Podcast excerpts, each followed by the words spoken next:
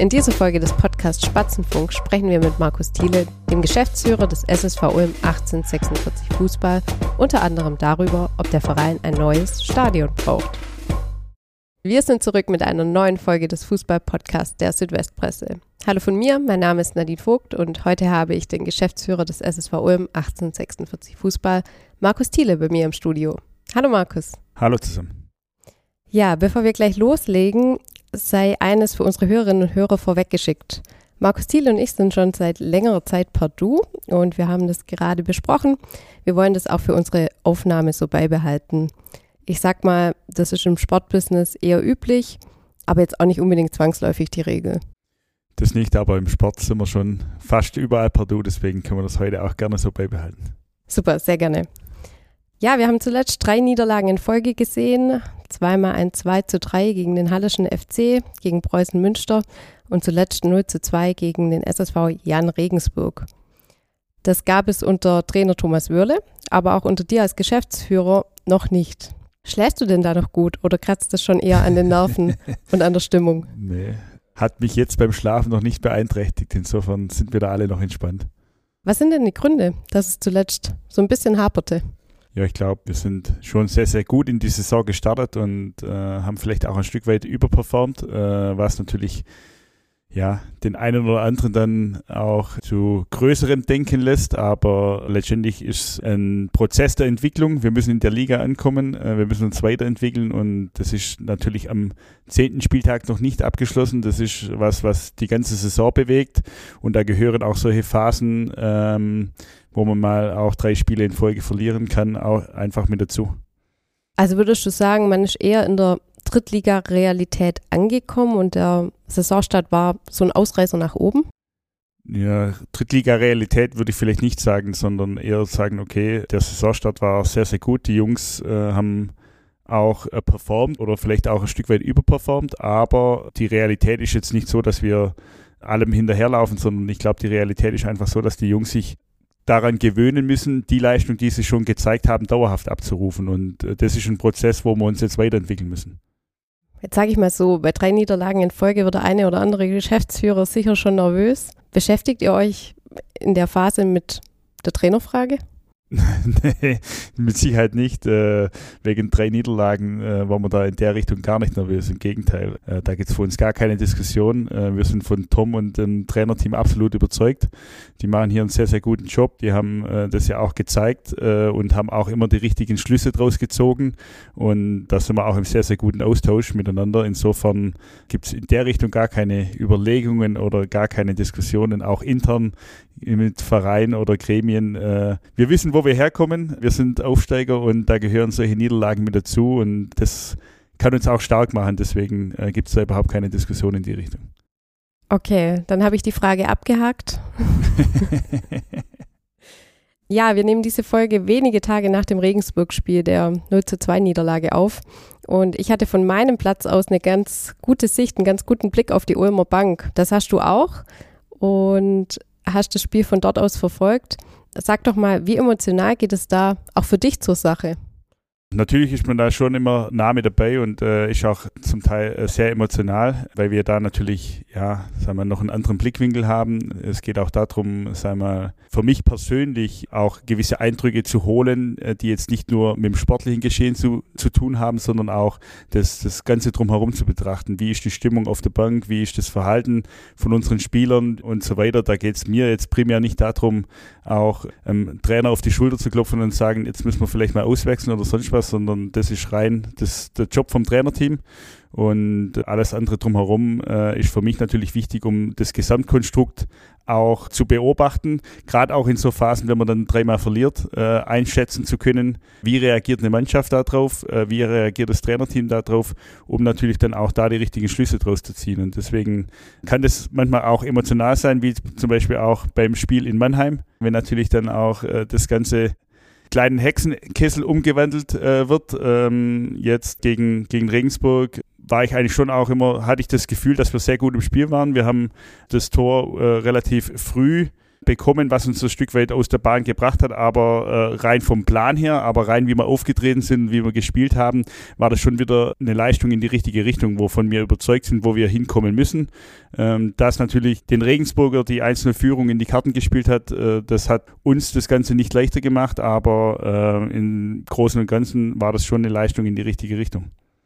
Ich glaube, man kann sagen, ihr habt euch äh, nach dem 0 zu 1 nicht einschüchtern lassen. Das trifft es, glaube ich, ganz gut. Definitiv, nein. Ich glaube, das ist auch das, was uns stark macht. Das ist auch das, was mich gut schlafen lässt. Äh, ich glaube, wenn wir uns da einschüchtern lassen würden, dann, ja, dann müssen wir über andere Themen diskutieren, aber die Jungs treten da mit Selbstvertrauen und auch äh, mit einer gewissen Überzeugung auf und das haben sie auch da wieder gezeigt, das haben sie aber auch in den anderen Spielen gezeigt. Also ich glaube, wir haben immer eine Reaktion gezeigt und das ist das Entscheidende, dass wir uns weiterentwickeln wollen und das spürt man einfach äh, in allen Bereichen. In einigen Spielen wurde euch aber die, die Anfangsphase, sage ich jetzt mal, äh, zum, zu Verhängnis, weil ihr einfach früh ein Gegentor kassiert habt und dann diesem Rückstand hinterhergelaufen seid. Wie kann man das abstellen? Ja, ich glaube, auch daran müssen wir uns gewöhnen, dass wir uns von, von Anfang an voll auf dem Platz sind, voll fokussiert sind. Ich kann es vielleicht ein Stück weit erklären, dass äh, eine gewisse Nervosität auch vorm Spiel vorhanden ist, weil immer noch was Neues ist, die dritte Liga. Und äh, ich kenne das aus meiner früheren Zeit, wenn sozusagen mal ein Tor gefallen ist oder eine Entscheidung gefallen ist, egal in welche Richtung, dann war die Nervosität weg und dann kannst du befreit aufspielen. Deswegen, äh, wenn da immer mal was passiert und wir dann wieder zurückkommen, dann zeigen wir ja auch, dass wir, dass wir mithalten können und dass wir da auf dem richtigen Weg sind. Äh, letztendlich geht es nur über Spiele und äh, über die Erfahrungen, die wir in der Liga sammeln können, dass wir das dann halt auch abstellen können, dass wir von Anfang an voll präsent sind und äh, fokussiert sind und das natürlich dann auch so umstellen können, dass da keine Fehler passieren. Ich will jetzt der Mannschaft nicht unterstellen, dass sie deswegen nicht fokussiert ist, aber äh, eine gewisse Anspannung kann äh, in der Phase, wenn man was Neues erlebt und äh, in der dritten Liga dann auch die ersten Spiele erstmal sammelt, dann natürlich schon auch mal mit dabei sein. Du hast gerade das äh, früher angesprochen, aus deinen früheren Erfahrungen, ähm, sicherlich als äh, schon Funktionär, aber du hast auch früher selber mal gespielt und zwar als Torhüter. Das werden unsere Hörerinnen und Hörer vermutlich nicht wissen. Verändert es denn auch deinen Blick aufs Spiel, vielleicht auch explizit auf die Defensive oder sagst du, naja, das ist so lange her und vielleicht war das Niveau auch gar nicht ganz so hoch, dass du das bewerten magst. Ich habe relativ schnell erkannt, dass ich die Seiten wechseln muss. Insofern äh, war das Niveau nicht äh, so hoch. Äh, es hat lediglich bis zur Oberliga gereicht. Allerdings ja, ich glaube, äh, die Blickweise auf die Defensive ist deswegen jetzt nicht besonders. Äh, vielleicht schaue ich beim, beim Torhüter das eine oder andere Mal kritischer hin, aber ansonsten eigentlich äh, von der Art und Weise, wie, wie, ich ne, wie ich ein Spiel anschaue oder wie ich die Mannschaft bewerte, hat es jetzt nichts mit meiner Spiel oder mit, mit, mit meiner fußballerischen Karriere von früher zu tun, sondern lediglich einfach aufgrund der Erfahrungen, die ich jetzt schon in der langen Zeit äh, auch in der dritten Liga schon holen konnte. Und da bin ich aber absolut äh, davon überzeugt, dass wir da auf dem richtigen Weg sind. Du sprichst deine Erfahrungen an, die du in der dritten Liga holen konntest. Ähm, das war damals beim VfV Aalen.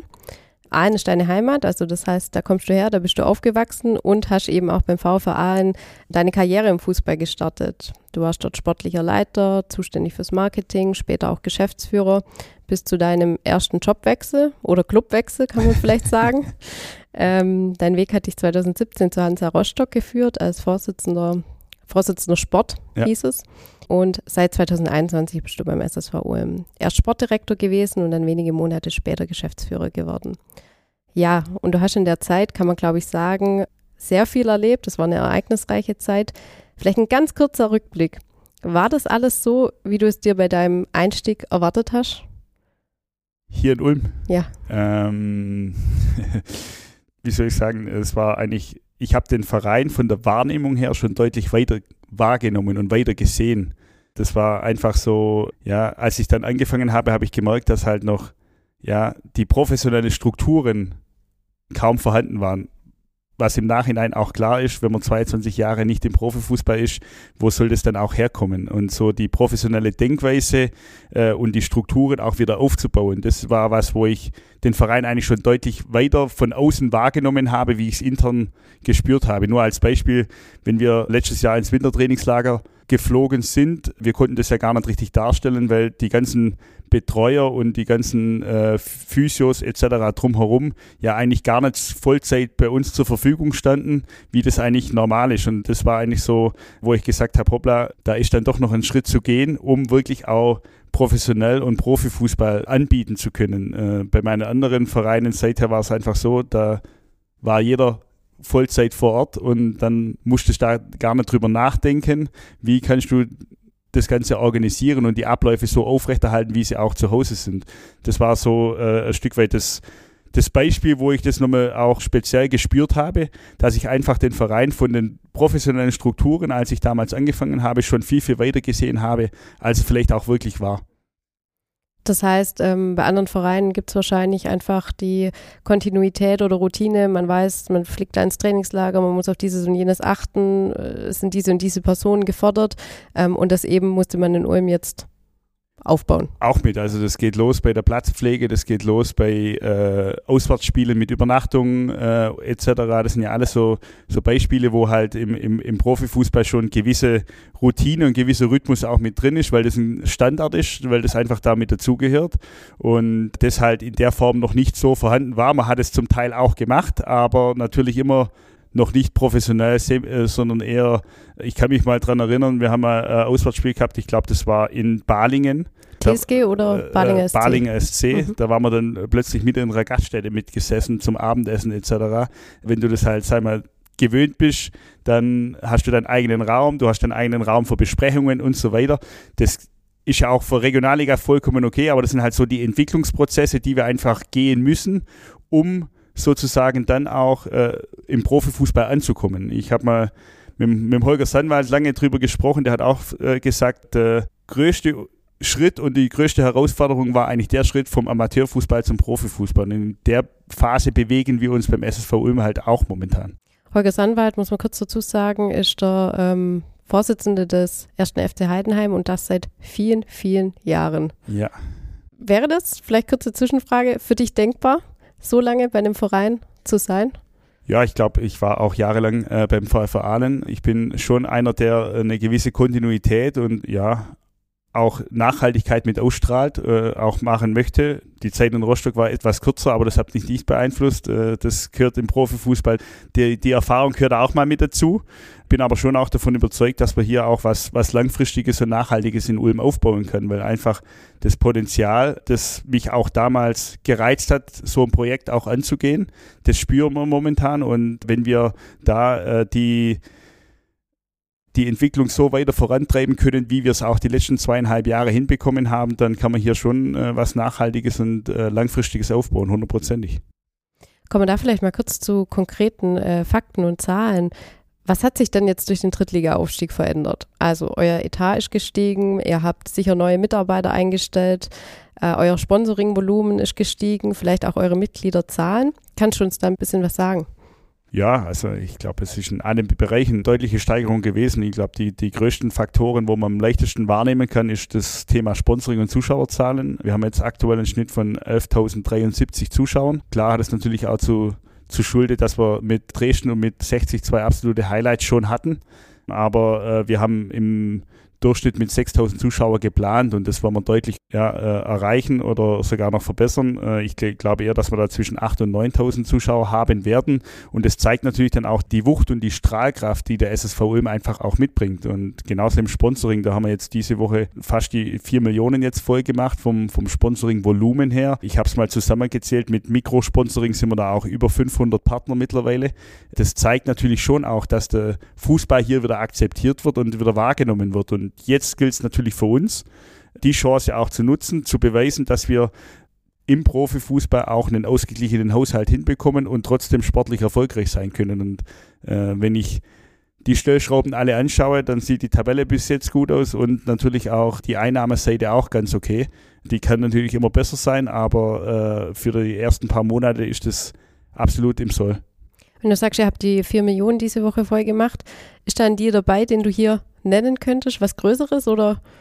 Nein, ich glaube, das ist ja auch das, was uns stark macht, dass wir da auch in die, in die Breite gehen und uns auch eine, übertrieben gesagt, eine, eine VIP-Dauerkarte äh, eine Saisonkarte auch gut tut und weiterbringt und nicht nur immer die großen Deals das Entscheidende sind. Äh, klar haben natürlich wir äh, auch den einen oder anderen größeren jetzt auch mit hinzubekommen, beziehungsweise auch viele erhöht, aber im, im Gesamten sind wir da sehr, sehr breit aufgestellt. Deswegen haben wir ja mittlerweile auch die 500 Partner, die äh, mit Mikrosponsoring, das auch ein guter äh, Bestandteil ist, dann auch eine breite Basis bilden. Und wie haben sich die Mitgliederzahlen verändert? Die sind auch nach oben gegangen. Da haben wir auch, glaube äh, knapp 350 bis 400 neue Mitglieder hinzubekommen. Da haben wir natürlich immer noch riesiges Potenzial. Aber wenn man sieht, was wir die letzten vier, fünf Monate auf der Geschäftsstelle alles stemmen mussten, damit wir überhaupt jetzt so dastehen, wie wir, wie wir dastehen, äh, muss ich sagen, war das jetzt so nicht ganz oben auf unserer Prio-Liste, sondern das ist jetzt was, was nachgelagert äh, der nächste Schritt der Entwicklung sein muss. Zur Einordnung, eure letzten Mitgliederzahlen lagen, glaube ich, bei so um die 950 zu Regionalliga-Zeiten. Hm. Das heißt, man ist jetzt knapp an die 1500. Zwischen, ja, sowas. Sowas. In der Größenordnung, mhm. ja. Im Vergleich, du hast gerade gesagt, zu anderen Drittligisten natürlich noch ein sehr, sehr kleiner Wert. Absolut, definitiv. Das, da haben wir noch deutlich Luft nach oben, aber man muss auch dazu sagen, wir sind halt nur ein Fußballverein, der nur Fußball anbietet. Äh, die anderen Drittligisten haben ja oftmals noch mehrere Abteilungen etc., wo natürlich die Mitgliederbasis dann auch automatisch ein Stück weit größer wird. Du hast vorhin von der Wahrnehmung gesprochen, wie du den Verein wahrgenommen hast. Ähm, wie würdest du denn sagen, hat sich das verändert in der Wahrnehmung der Menschen? Ähm, begegnen die dem SSV Ulm anders? Nimmt man den Verein anders wahr jetzt?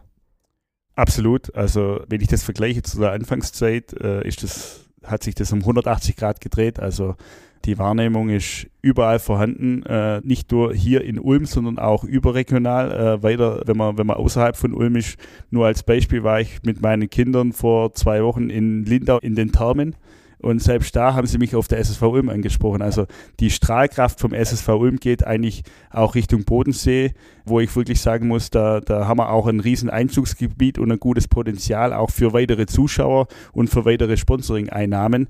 Äh, und das spüren wir eigentlich genau an solchen Sachen, wenn du dann halt nicht nur in Ulm darauf angesprochen wirst, sondern halt auch außerhalb. Hast du dich in Lindau zu erkennen gegeben oder haben sie dich erkannt?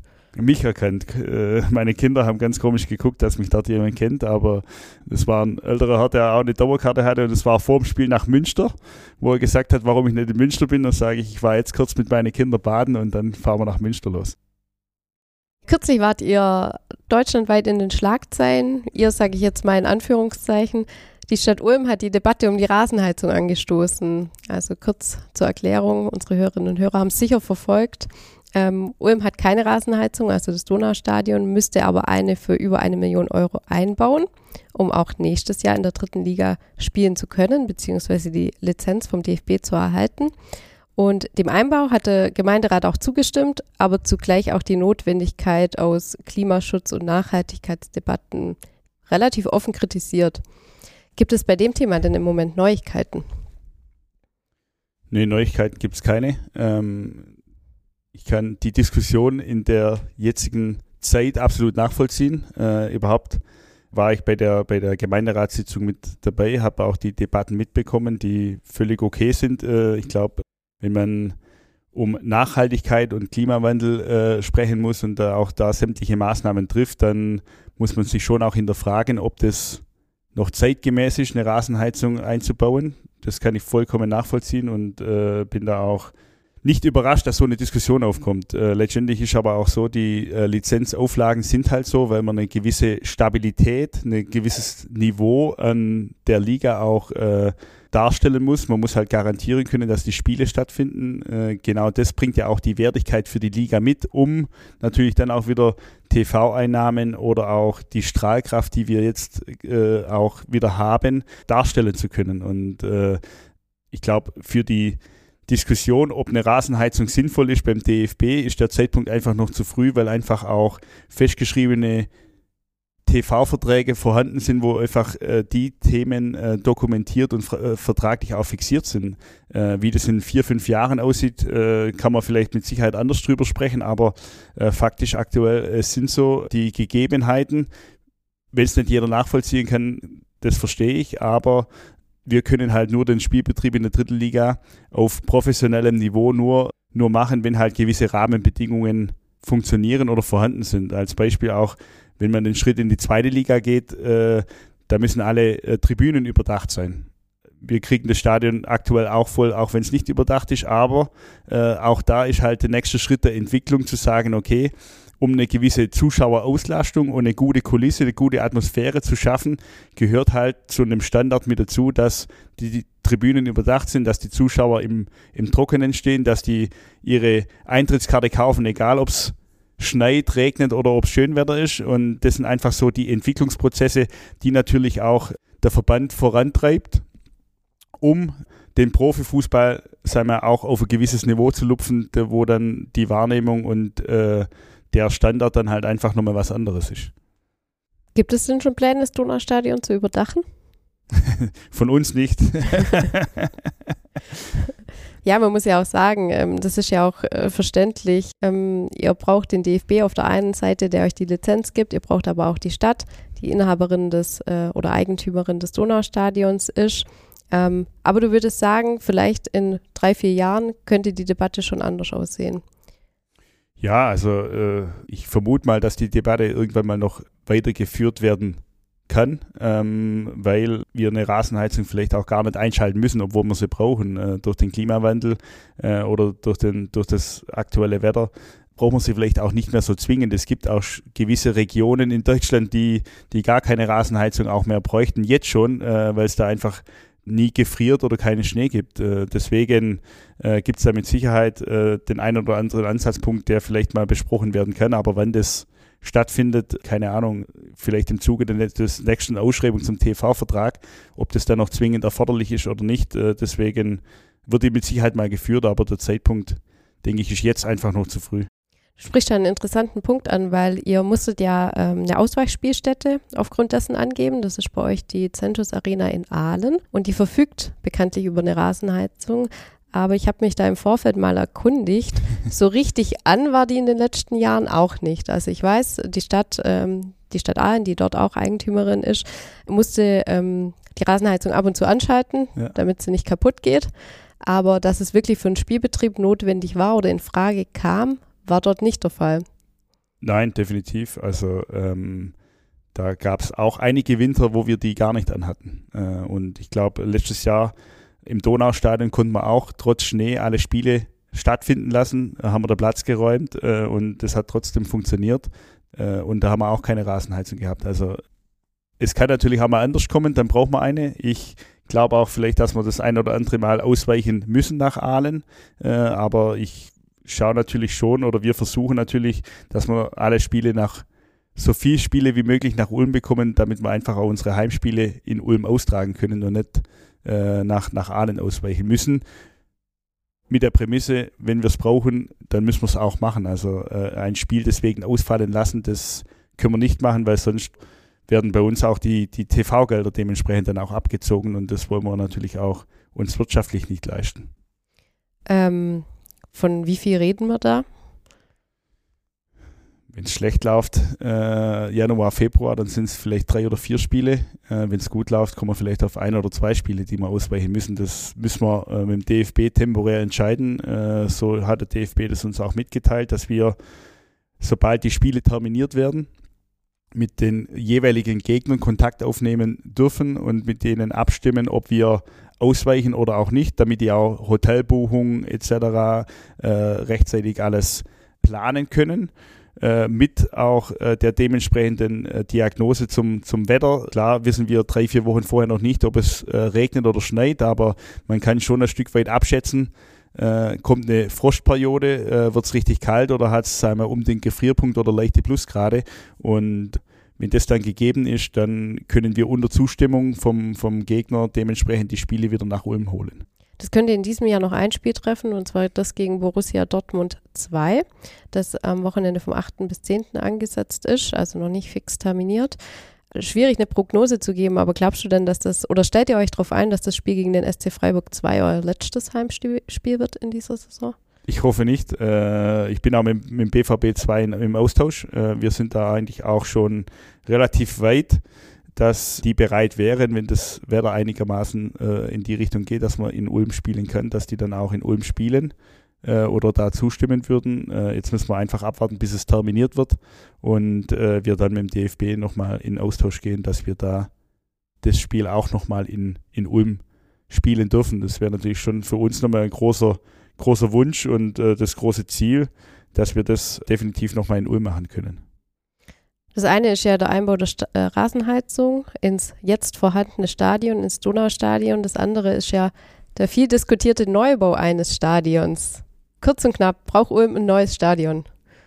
Werden wir definitiv brauchen, wenn wir uns nachhaltig im Profifußball etablieren wollen. Die Frage ist, ab wann wir das brauchen. Mhm. Das Stadion steht natürlich nicht von heute auf morgen, aber äh, ich glaube, die Planung und die ganzen Themen drumherum, die sollte man in naher Zukunft schon anschieben, denn unser Ziel ist es ja auch, im, im Profifußball uns zu etablieren. Äh, und wenn wir von dem Ziel überzeugt sind, dann werden wir definitiv ein Stadion brauchen. Faktisch aber auch eins, ich glaube, aufgrund der Vergangenheit vom SSV Ulm müssen wir auch unsere Hausaufgaben machen, äh, dass wir hier einen ausgeglichenen Haushalt hinbekommen. Und äh, deswegen sehe ich die jetzige Saison eher noch als Übergangssaison, wo wir auch nochmal uns beweisen können äh, und Vertrauen gewinnen können in das, was wir machen, dass wir hier die Liga halten können und trotzdem äh, eine schwarze Null haben. Aber äh, spätestens ab dem Zeitpunkt müssen wir die Planungen und das Prozedere eines äh, neuen Stadions definitiv anschieben. Also das heißt, auch jetzt geht ihr diese Planungen schon an? Für ein neues Stadion? Ja. Also noch nicht konkret. Äh, letztendlich haben wir eine Projektentwicklungsgesellschaft, die da schon aktiv ist, aber auch mit angezogener Handbremse. Also das sind eher mal so die internen äh, Themen. Äh, was wollen wir? Was bringt uns weiter? Welche Kapazität ist nötig? Äh, wie muss die Infrastruktur aussehen? Welche Möglichkeiten haben wir eventuell auch, um weitere Veranstaltungen oder weitere Möglichkeiten hinzubekommen, damit wir so ein Stadion auch finanziert bekommen? Äh, das sind aber jetzt alles mal interne Hausaufgaben, ohne dass wir äh, sozusagen erstmal irgendwelche Anträge oder irgendwelche öffentliche Diskussionen über ein Stadion führen müssen, sondern die Hausaufgaben müssen wir uns erstmal intern machen, um sagen zu können, das wollen wir, das brauchen wir aus dem und dem Grund. Trotzdem wird natürlich in der äh, Anhängerschaft auch schon rege diskutiert und es wird vor allem die Frage nach dem Standort gestellt. Ähm, hast du denn einen Standort, den du favorisieren würdest? als Nicht-Ulmer kann ich mich da entspannt zurücklehnen. Nein, ich glaube, äh, unser Oberbürgermeister hat ja schon einen Standort genannt, äh, den er gerne hätte. Und äh, das muss man jetzt einfach mal, mal prüfen, ob es da sinnvoll ist äh, und ob wir das dann auch so umsetzen können, wenn wir mal genau wissen, was wir brauchen und äh, was da auch mit rein muss. Und äh, deswegen die Standortthematik, schwieriges Thema, mhm. definitiv. Mhm. Ich glaube, da werden noch einige Diskussionen stattfinden, ja. OB Gunter Zisch hat die Messehalle, das Messegelände als Standort favorisiert. Und dem genau. haben sich auch die anderen OB-Kandidaten angeschlossen. Aktuell sind die ja im Wahlkampf für die OB-Wahl am 3. Dezember. Große Frage. Man müsste wohl schätzungsweise mindestens 50 Millionen Euro investieren. Woher soll das Geld denn kommen? Gute Frage, ja. Nein, äh, genau das ist ja das Thema. Ähm, wir werden in der Größenordnung äh, was bauen müssen, wenn wir ein neues Stadion bekommen. Und dann geht es jetzt einfach darum zu sagen, okay, wie können wir das auch vom Finanzbedarf so stemmen, äh, dass es dann auch wirtschaftlich sinnvoll wird. Und das wollen wir mit Sicherheit nicht stemmen, indem wir nur alle zwei Wochen ein, ein Heimspiel vom SSV Ulm austragen, sondern da brauchen wir schon zusätzliche Einnahmen, äh, die den normalen Tagesablauf oder die normale Finanzierung eines solchen Stadions dann auch aufrechterhalten können. Und das ist auch die klare Empfehlung vom DFB, mal einfach ausgedrückt, irgendwas zu bauen, was benötigt wird und in der Mitte ist zufällig ein Sportplatz. Äh, ich glaube, das ist so die Botschaft äh, oder die Hausaufgaben, die wir jetzt machen müssen. Das heißt, es können ganz vielfältige Dinge sein. Man könnte sich vorstellen für Events, man könnte sich aber vielleicht auch Bürogebäude vorstellen, vielleicht sogar Wohnbedarf. Genau, also da gibt es ja auch äh, unterschiedliche Beispiele. Äh, in Leverkusen ist ein Hotel mit drin, in Klagenfurt ist ein Einkaufszentrum mit drin, in Aachen ist ein Spielcasino mit drin. Also äh, da gibt es schon auch unterschiedliche Möglichkeiten, um sowas auch darzustellen und das gilt halt jetzt erstmal zu eruieren.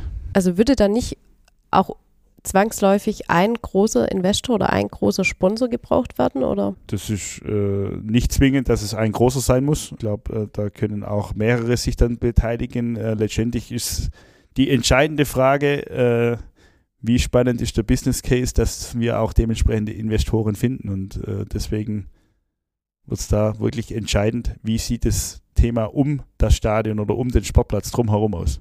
Apropos Finanzen, was kann man, glaube ich, sagen, in den letzten Jahren immer so ein bisschen der Glück für den SSV war, dass es durchaus immer wieder auch Leute gab, die zusätzlich zu ihrem Sponsoring den Geldbeutel aufgemacht haben. So wäre euer Trainingslager, das du vorhin schon angesprochen hast in der Türkei, nicht ohne die Unterstützung eures Hauptsponsors äh, möglich gewesen. Wie ist es denn aus deiner Perspektive? Muss man sich da damit abfinden, dass man oft auch positiv formuliert werben muss, negativ formuliert betteln muss. ähm, und ja, kommt da euer Verein in der Größenordnung nicht drumherum? Äh, ich sage mal, in der, in der Regionalliga definitiv nicht.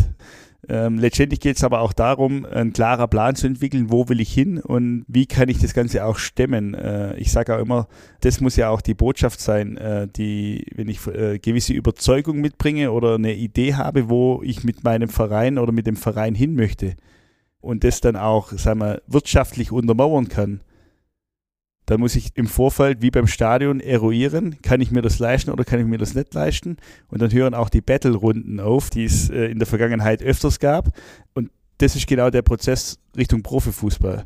Also äh, wenn wir das, das ist das, was ich vorhin gemeint habe, wenn wir die Überzeugung mitkriegen äh, oder, oder rüberbringen, dass wir den Verein im Profifußball etablieren können und etablieren wollen, dann kostet es halt Summe X und da muss man sich im Klaren sein und das äh, am besten, bevor man das Projekt startet, kann ich mir das leisten? Und wenn ja, wie kann ich mir das leisten? Und äh, ich sag mal, ein Trainingslager äh, würde ich jetzt nicht als, als Aushänger äh, nehmen. Äh, das sind immer mal so Zusatzthemen. genau das muss aber auch das Ziel sein, dass wir in Zukunft auch nicht mehr diskutieren, fahren wir ins Trainingslager, fahren wir nicht, sondern wenn wir fahren wollen, dann ist es einfach im Budget mit drin, weil das zum Profifußball dazugehört. Genau, äh, Größenordnung 20.000 bis 30.000 Euro. Aber muss man natürlich in der Regionalliga-Saison auch erstmal dann noch stemmen. Absolut. Also ähm, in, der, in der Regionalliga kann man mit Sicherheit auch mit einem viel, viel kleineren Budget spielen, wie wir es die letzten zwei Jahre auch gemacht haben oder die letzten Jahre auch davor gemacht haben. Ähm, die Frage ist immer die Zielsetzung und wie kann ich mein Ziel erreichen. Und äh, wenn ich halt sehe, was die Konkurrenz in den vergangenen Jahren in der Regionalliga auch immer investiert hat und was wir dann auch investieren müssen, um überhaupt vorne mitspielen zu können, dann bleibt uns ja zwangsläufig nichts anderes übrig. Wir können auch wie die TSG Balingen in der Regionalliga spielen äh, und in der Größenordnung äh, können wir dann auch in der Regionalliga kleine Gewinne einfahren, aber äh, dann haben wir halt nicht den Anspruch Richtung Profifußball. Und wenn man den Anspruch hat, dann kostet es halt ein paar Euro mehr aber dafür habe ich halt dann halt die, die Möglichkeit, äh, auch einen gewissen Mehrwert wieder zurückzugeben, wenn man dann den Schritt auch geschafft hat, über höhere Zuschauer, über eine höhere äh, Wahrnehmung, über eine positive Entwicklung, über eine gute Strahlkraft bundesweit äh, und so weiter. Das sind ja dann alles die Mehrwerte, die sozusagen dann da auch wieder mit hinzukommen. Glücklicherweise habt ihr den Schritt geschafft aus der Regionalliga in die dritte Liga. Definitiv. Das nächste Heimspiel steigt in Ulm am 25. November an für 16.30 Uhr gegen den SC Freiburg 2. Was gilt für die Partie? Ja, was gilt für die Partie? Erstmal hoffen wir uns wieder, dass viele Zuschauer da sind. Und äh, klar wollen wir natürlich auch gegen SC Freiburg versuchen, äh, möglichst drei Punkte in Ulm zu behalten äh, und uns da auch wieder äh, von der kleinen Ergebniskrise, die du vorhin An am, am Anfang äh, angedeutet hast, auch wieder lösen zu können. Deswegen äh, nutzen wir jetzt auch die, die Länderspielpause, dass wir da auch nochmal an gewissen Details arbeiten können und äh, dann freuen wir uns, wenn es gegen Freiburg wieder um drei Punkte geht, die dann hoffentlich im Donaustadion bleiben. Wenn wir so einen kleinen äh, weiteren Ausblick wagen, wo steht der SSV zu Weihnachten und mit was für einem Gefühl können du und die Spieler dieses Jahr Weihnachten feiern? Ich bin davon überzeugt, dass wir in der Region, der wir jetzt stehen, auch an Weihnachten stehen werden. Und dann können wir ganz entspannt Weihnachten genießen, weil wir deutlich besser dastehen, wie wir es eigentlich gedacht oder auch vor der Saison von vielen eingeschätzt wurden. Und wir einfach äh, dann auch sagen können, wir haben eine sehr, sehr gute Hinrunde oder ein sehr, sehr gutes Jahr 23 gespielt. Man darf ja äh, die Rückrunde in der Regionalliga auch nicht vergessen, wo wir auch uns, äh, sagen wir, mit gewissen Dellen trotzdem noch befreit haben und dann äh, den wichtigen Schritt in die dritte Liga geschafft haben. Und dann können wir dann aus meiner Sicht auch ein Stück weit stolz drauf sein, was wir dann 23 geleistet haben. Unabhängig wie jetzt die letzten vier, fünf Spiele voll ausgehen, denke ich, äh, haben wir eine sehr, sehr gute oder sehr, sehr gutes Jahr gespielt. Äh, und deswegen können wir da Weihnachten auch genießen und entspannen. Bis dahin ist noch ein bisschen Zeit und so viel können wir verraten. Es wird auch noch weitere Folgen von Spatzenfunk geben. Wir danken Markus Thiele für seinen heutigen Besuch. Besten Dank, mir hat es auch sehr viel Spaß gemacht. Dann sehen und hören wir uns demnächst wieder. Tschüss. Tschüss, Adi. Das war's. Wir hoffen, euch hat die heutige Folge von Spatzenfunk gefallen. Wenn ihr Feedback oder Wünsche habt, könnt ihr uns gerne eine Mail schreiben an podcast.swp.de. Außerdem freuen wir uns natürlich, wenn ihr uns bewertet. Das geht zum Beispiel bei Spotify und Apple Podcasts. Wenn ihr keine Nachrichten über die Spatzen und die Saison in der dritten Liga verpassen wollt, dann klickt auf swp.de slash ssvulm. Dort könnt ihr auch unseren wöchentlich erscheinenden Newsletter 1846 abonnieren. Und wenn ihr noch mehr Podcasts hören wollt, dann kann ich euch auch unseren True Crime Podcast Akte Südwest empfehlen. Vielen Dank fürs Zuhören und bis zum nächsten Mal.